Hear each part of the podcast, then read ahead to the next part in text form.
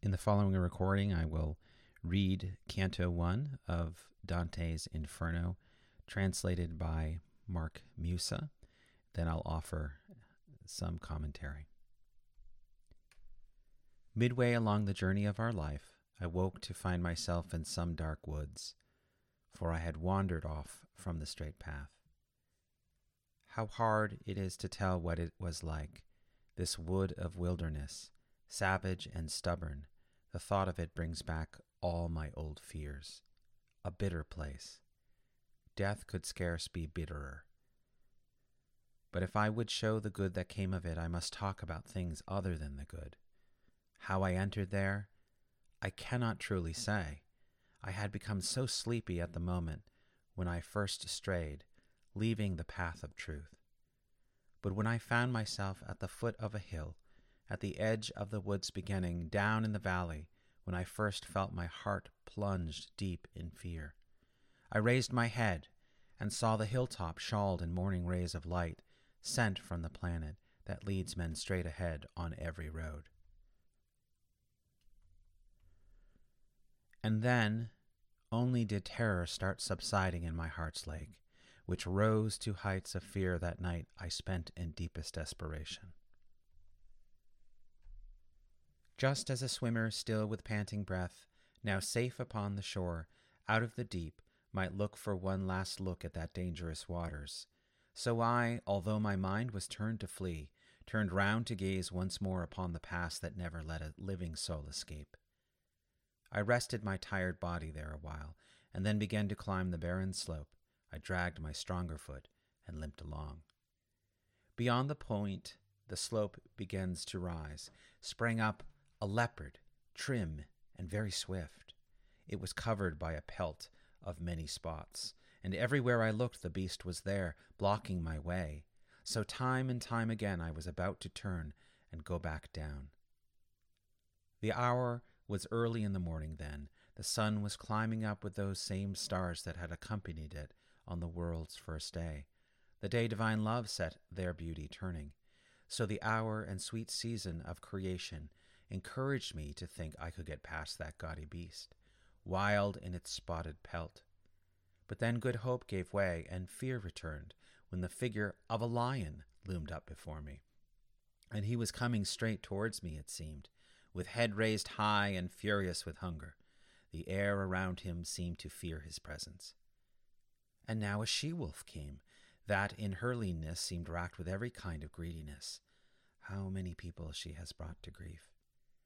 This last beast brought my spirit down so low with fear that seized me at the sight of her. I lost all hope of going up the hill. As a man who, rejoicing in his gains, suddenly seeing his gains turn into loss, will grieve as he compares his then and now, so she made me do that relentless beast. Coming towards me, slowly, step by step, she forced me back to where the sun is mute. While I was rushing down to that low place, my eyes made a figure coming towards me, of one grown weak, perhaps from too much silence. And when I saw him standing in this wasteland, Have pity on my soul, I cried to him, whichever you are, shade or living man. No longer living man, though once I was, he said, and my parents were from Lombardy. Both of them were Mantuans by birth. I was born, though somewhat late, sub Julio, and lived in Rome when good Augustus reigned, when still the false and lying gods were worshipped. I was a poet, and sang of that man, son of Anchises, who sailed off from Troy after the burning of proud Ilium. But why retreat to so much misery? Why aren't you climbing up this joyful mountain, the beginning and the source of all men's bliss? Are you then Virgil, are you then the fount from which pours forth so rich a stream of words? I said to him, bowing my head modestly. O light and honor of the other poets, may my long years of study and that deep love that made me search your verses help me now. You are my teacher, the first of all my authors, and you alone the one from whom I took the beautiful style that was to bring me honor. You see the beast that forced me to retreat. Save me from her, I beg you, famous sage. She makes me tremble. the blood throbs in my veins. But your journey must be down another road, he answered when he saw me lost in tears, if ever you hope to leave this wilderness. This beast, the one you cry about in fear, allows no soul to succeed along her path. She blocks his way and puts an end to him. She is by nature so perverse and vicious, her craving belly is never satisfied, still hungering for food the more she eats. She mates with many creatures, and will go on mating with more, until the greyhound comes and tracks her down to make her die in anguish. He will not feed on either land or money. His wisdom, love, and virtue shall sustain him. He will be born between Feltro and Feltro. He comes to save that fallen Italy, for which the maid Camilla gave her life, and Turnus, Nisus, Euryalus died of wounds. And he will hunt for her through every city, until he drives her back to hell once more, whence envy first released, un- unleashed her on mankind. And so I think it best you follow me for your own good, and I shall be your guide and lead you out through an eternal place, where you will hear desperate cries and see tormented shades, some old as hell itself, and know what second death is from their screams. And later you will see those who rejoice while they are burning, for they have hope of coming, wh- wh- whenever it may be, to join the blessed. To whom, if you too wish to make the climb, a spirit worthier than I must take you.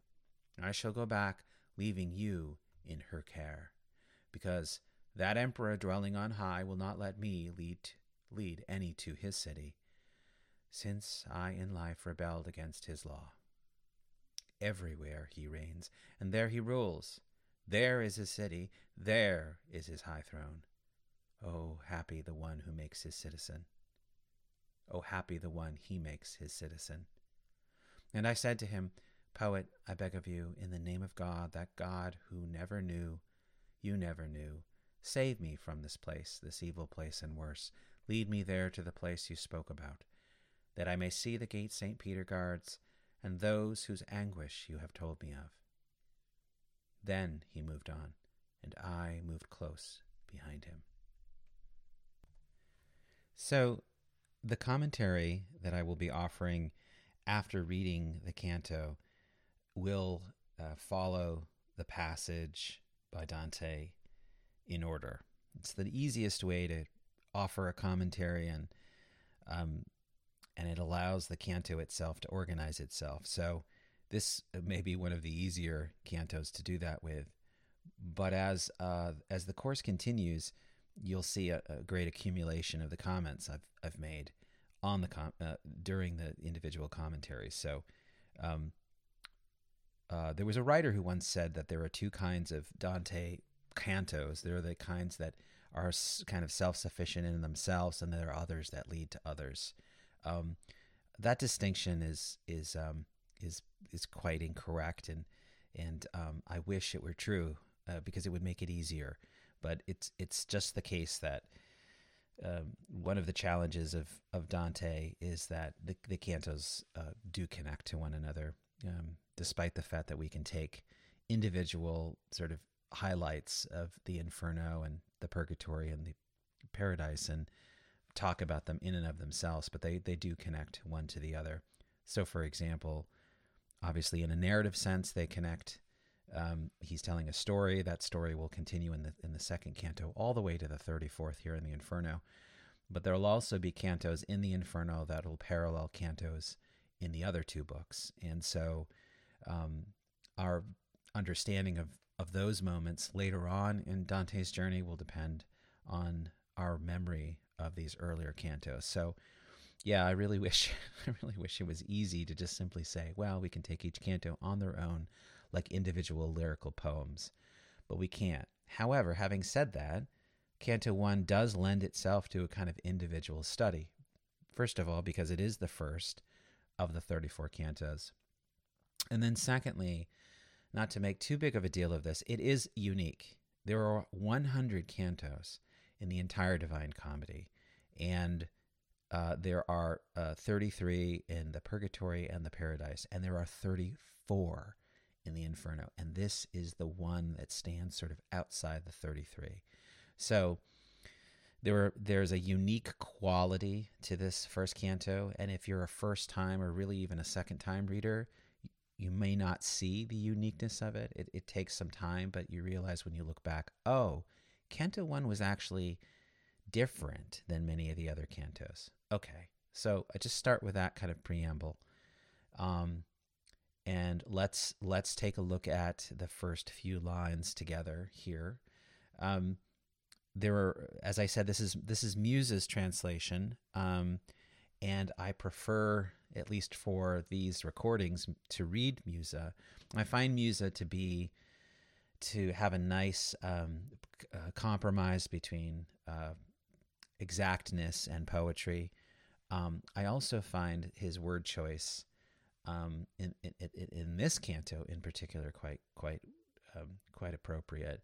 Um, so, for example, if you take a look at the Mandelbaum uh, or the Hollander translation, um, so for example, here's the here's the Hollander translation of the of the of the first couple lines. He writes, Midway in the journey of our life, I came to myself in a dark wood, for the straight way was lost. Ah, how hard it is to tell the very nature of that wood, savage, dense, and harsh. The very thought of it renews my fear. That's pretty good. You go over to the Mandelbaum, you get, When I had journeyed half of our lives' way, and found myself within a shadowed forest, for I had not, for I had lost the path that does not stray. Ah, it is, it is hard to speak of what it was, that savage forest dense and difficult, which even in recall renews my fear. So, really, even as I read these three translations uh, aloud, you know, there's so much to commend for each one of them. That you know, but what I appreciate about Musa's is this. First of all, the midway along the journey of my life, which which Hollander also gets, this midway, uh, this this indication in the very first line that we are in the middle, in the middle of Dante's life, but also a uh, epic trope. Now, an, uh, an epic trope of in media res. So the epic trope for if you've read Homer, if you've read Virgil, if you've read those epics, you realize that uh, that Dante is recalling and echoing this idea that you start in the middle of a story. You don't start really at the beginning so much; you start in the middle and just thrust the reader right into things. So both the Musa translation and the Hollander translation sort of capture that right with the word midway, whereas um, uh, uh whereas uh, Mandelbaum's is more of a dependent uh, time. The other uh, Musa choice that I really like is uh, is the is the is the framing of the dark wood versus shadowed forest, and and of course Hollander has it as well. And um, eh, Shadowed Forest just sounds a little awkward to me. Uh, but Darkwood brings brings us into this place um, of, uh, for for lack of a better word, of kind of ambiguity as to where exactly Dante is, and I like that. Um, I can say more about the different translations, but my hope in discussions is that you too will bring in your versions and be able to point to those as well. Um, so if you look at the first few lines, um, we what we're getting here is Dante's um, mix of both his personal uh, life, but also a universality of of our lives, right? So he says, midway along the journey of our life, I woke myself. Uh, I woke to find myself in a dark wood. So he is both universal, making it universal that this is uh, something that you know we all can experience, an everyman poem, but also that it's deeply personal. And this is extraordinary, I think, of Dante. He's he's a deeply personal poet, um, and, uh, and and and many readers are surprised. Every first time readers are surprised that it's that this medieval poet is so personal. That's um, and um, uh, one of the uh, one of the texts I think that really help in understanding Dante, believe it or not, is uh, Augustine's Confessions. Maybe more so than Homer or Virgil or reading poetry, Saint Saint Augustine's Confessions have a very similar flavor to the journey motif, and we'll see later in this passage where he compares himself to a shipwreck, a shipwrecked sailor uh, which is a direct reference, I believe, to Augustine's Confessions um, and to the idea of being shipwrecked uh, uh, uh, as a pilgrim. So, uh, midway along the journey of our life, I woke to find myself in a dark wood, for I had wandered off from a straight path. So, this idea of waking up, waking up in the midst of one's life. There's other translations. Um, they're all different from the ones, the three that I, the three major ones I use. Uh, Hollander's is I came to myself, and Mandelbaum's is I found myself. Um, so they all have the quality of sort of a an awakening, like a personal epiphany. Something happened. But I really like Musa's here because there's a dreamlike quality to this first canto with almost like a lack of rules, a lack of structure and order in terms of what Dante is experiencing as a pilgrim. And there will be more dreaming uh, in the Divine Comedy, but I don't want to get ahead of myself. That's a real that's a real goal of me myself right now. Is like don't get ahead. It's so easy to get ahead of yourself when you're reading Dante. So yeah, he wakes to find himself. So it has a dreamlike quality, and we we see that we see that it's a memory, right? So it, Dante is repeating a memory. It's in the past tense. I woke to find myself, and then he goes on to say in the second in the second stanza how hard it is to tell what it was like. This wood of wilderness, savage and stubborn, the thought of it bring back all my old fears. A bitter place. So there are there are two Dantes in in this canto and in the in all of the divine comedies there's the there's Dante the pilgrim the one who is making this pilgrimage the one in the past and then there's Dante the poet who is currently telling the story of his pilgrimage. And so you even see here in the fifth and sixth line this wood of wilderness the thought of it brings back all my old fears. So even recalling it in his mind uh, makes him uh, afraid. So can i say something about fear here? Yeah. Canto 1 is dominated by fear. It's dominated by the experience of fear. And the Italian word here he uses is paura or P A U R A, but it's meant it's mentioned several times. It shows up maybe four or five times just in this first canto. So there's fear. There's tremendous fear, and that should focus us on um, on the emotion that Dante experiences as a pilgrim, and also thinking about the way in which emotions play, uh, that feelings and affect play a role in his uh, his conversion uh, throughout throughout the poem. So there's tremendous fear that he feels um, in this moment where he wakes up to himself um, in the midst of this of this dark wood. We think uh, I looked at just thinking about this lecture, but also thinking about my many times of reading this. You know, think about the forest or the dark wood as being this um, this this uh, uncivilized area, and uh, you have to remember that that's that's very much what it is. It's uncivilized. It's unmarked. It's unknown. It's dark. It's we tend to think of woods and forests in a more romantic way now. With how wonderful this is, but you know, consider consider Dante as an urban person, as a person who um, who was civilized in the sense he was a politician, um, and most of his life, if not all of it, was spent in big cities. Um, and so, you know, this idea of a forest itself is is is um, it intensifies the kind of fear here uh, that he's discussing. He doesn't really know where he is, um, and whatever path he was following, it's certainly not uh, the right one. He even goes on to say this in the tenth, right? I how I entered there, I cannot truly say. He doesn't even know. He doesn't even know how he got there, um, and he it, so that's it emphasizes this awakening uh, to himself. Um, uh, another translation: I cannot clearly say how I entered the wood. That's not so great, but um, how I can. Uh, this is the Hollander. How I came there, I cannot really tell I was so full of sleep when I forsook the one true way. So uh, Hollander emphasizes this idea of sleep and dreaming here with this uh, with his translation. So man waking from sleep, okay, a man waking from sleep suddenly uh, uh thrust in to uh, to a very dark place uh, where he is um, where he is scared, deeply scared for his life. Um, great start, great beginning And let's not overlook some of the real simple stuff here. We mentioned already the woods and the forest. It's pretty basic. But I think the other simple and yet powerful um, uh, way in which Dante frames his first canto is to say that um, is to organize it uh, through the through the um, organizing principle of the pilgrimage or the journey. We think of life as a journey. It's a cliche.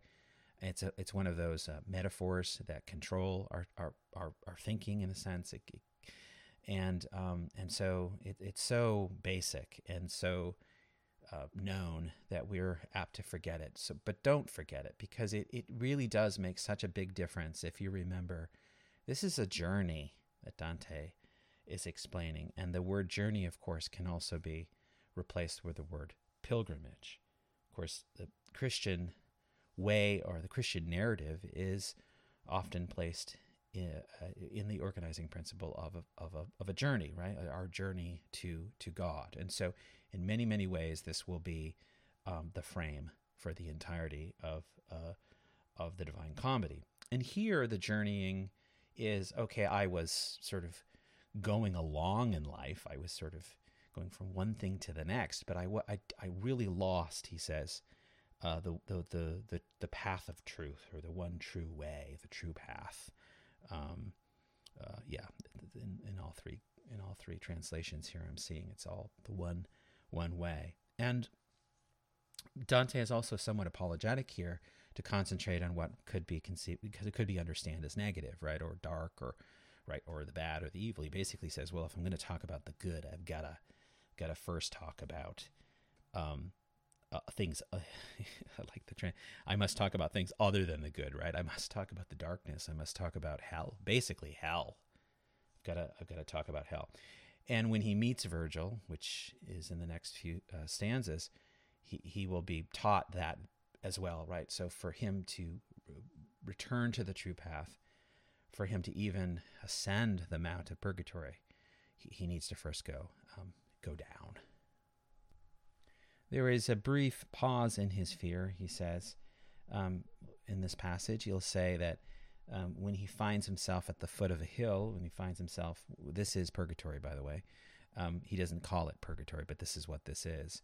When he finds himself at the foot of purgatory, he his um his heart that was plunged in fear it sort of relieves itself somewhat and here is the um in, in very indirect allusion more like an echo to to saint augustine um and to um and to aeneas which is to say that he's the he's the he's the he's the man who was washed up on the shore paul i mean just a whole a whole history of the echoes of being a shipwrecked sailor. And he finds himself in that moment. Okay, he's not, not as afraid. He he's a shipwrecked sailor. He says, and then only did terror start subsiding in my heart's lake, which rose to heights of fear the night I spent in deepest desperation. Just as a swimmer, still with panting breath, now safe upon the shore out of the deep, might turn for one last look at the dangerous waters so I, although my mind was turned to flee, turned round to gaze once more upon the past that never let a living soul escape. So, this is a for those of you again who know Homer and Virgil, you you understand the convention of the epic simile, comparing two things together, and Dante will do this throughout the entire Divine Comedy. Here's his first: um, just as X, so too Y.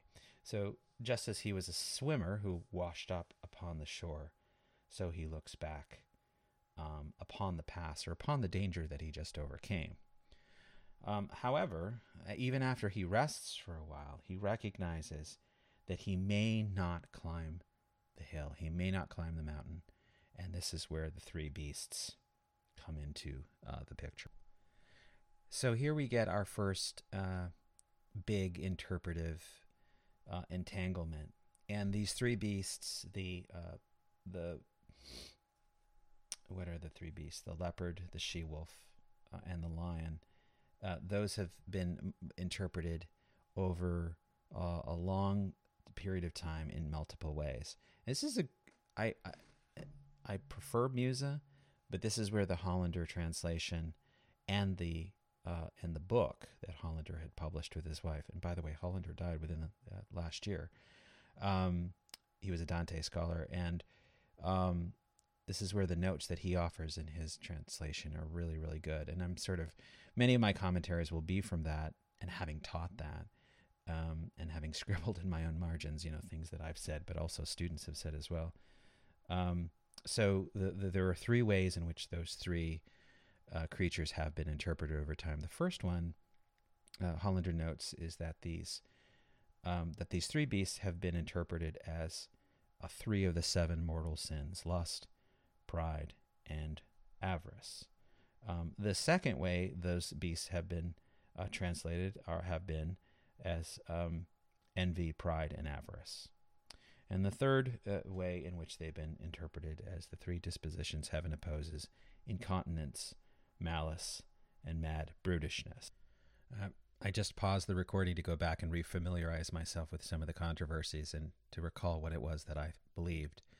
Um, and I'll tell you what I what I think about this passage and what the three beasts represent. Um, and it's open to criticism, of course, because it doesn't perfectly line up. But I really do think uh, that the uh, the animals here, you know, it starts with the leopard, then the lion, and then the she wolf.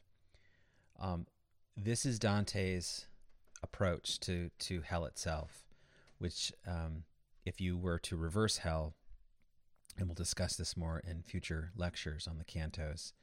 Um, the we, we might say the deepest circle of hell is about uh, fraud and um, betrayal, um, and the and the leopard represents the deepest form of hell, the uh, and and the sins of of fraud.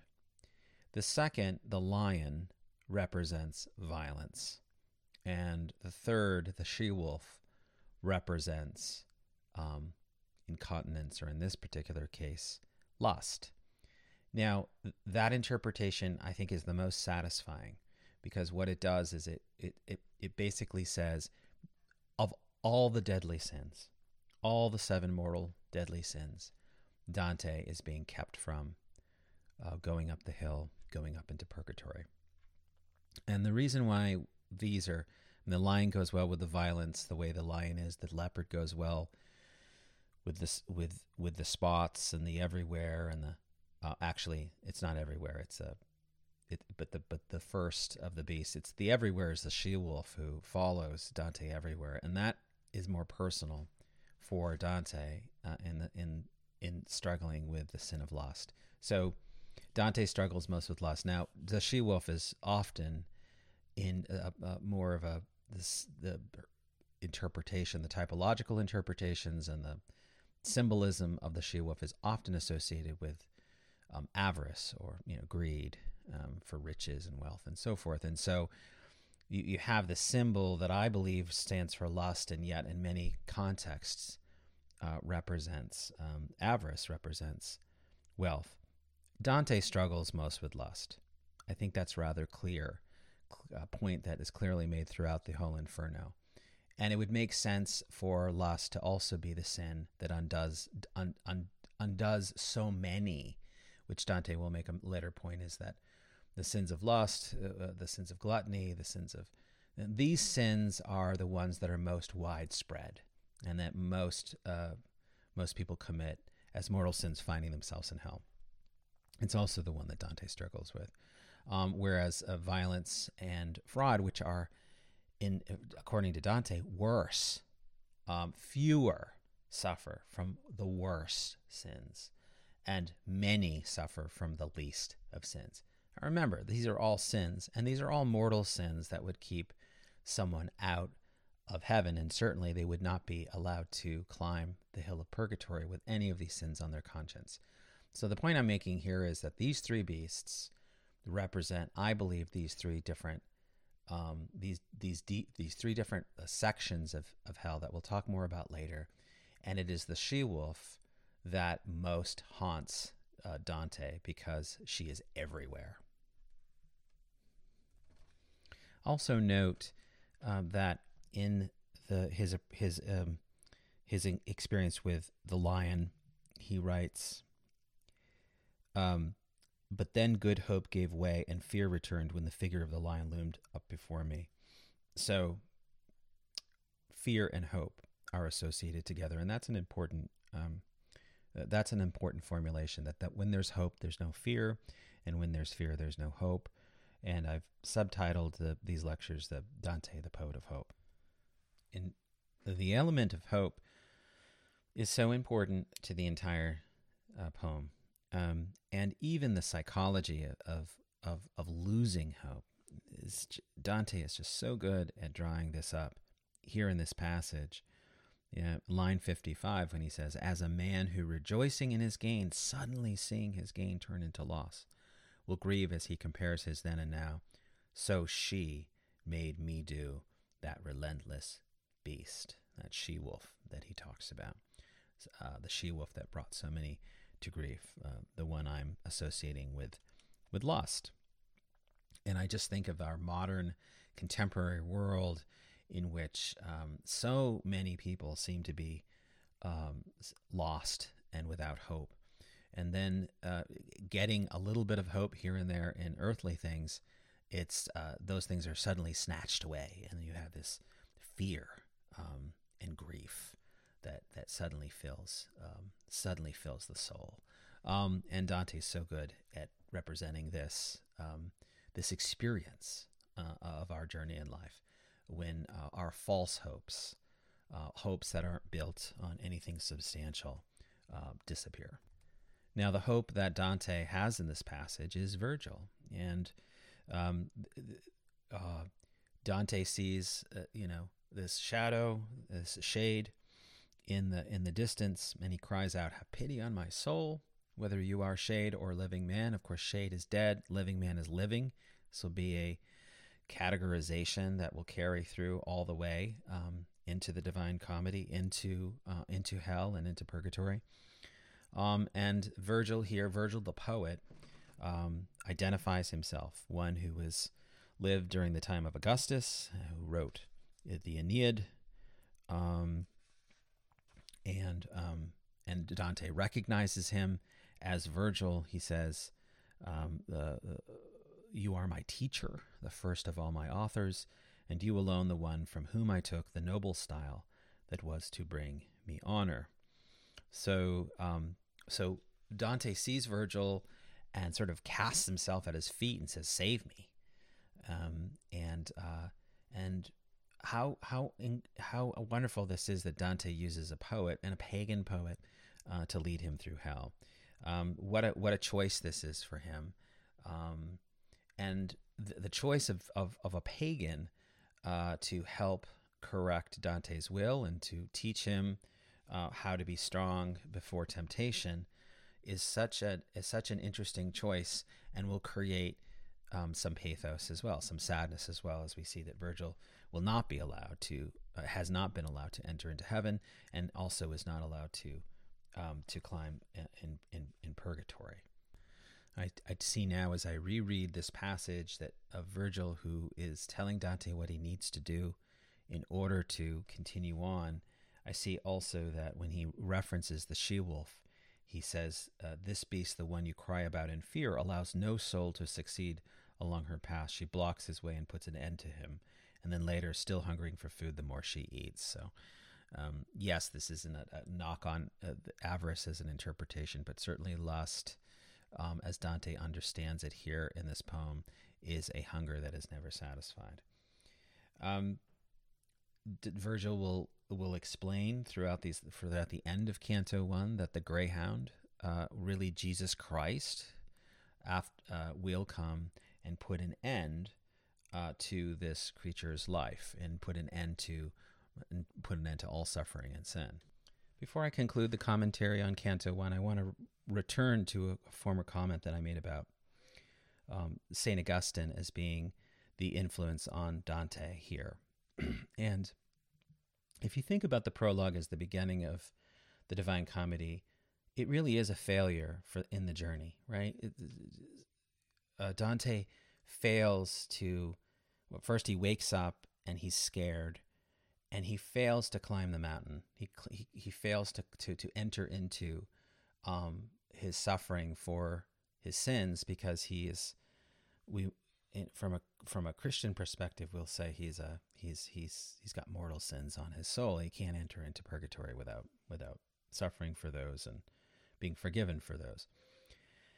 And so that kind of false start um, that Virgil helps him with says you've you know you've lost the road. You got to get on the right road, and the only way you can get there is from with my help, which is the correction of your will and reason. Um, is to, is is is an echo of Augustine's Confessions, Book Seven, where Augustine himself says that he had he had made a he had sort of woken up to himself. He understood, but he didn't really understand. Right? He he knew the the works of the Neoplatonists, and he knew that there was a world outside the world that he lived in that sort of shaped this one, but he didn't understand it. He didn't really truly experience it.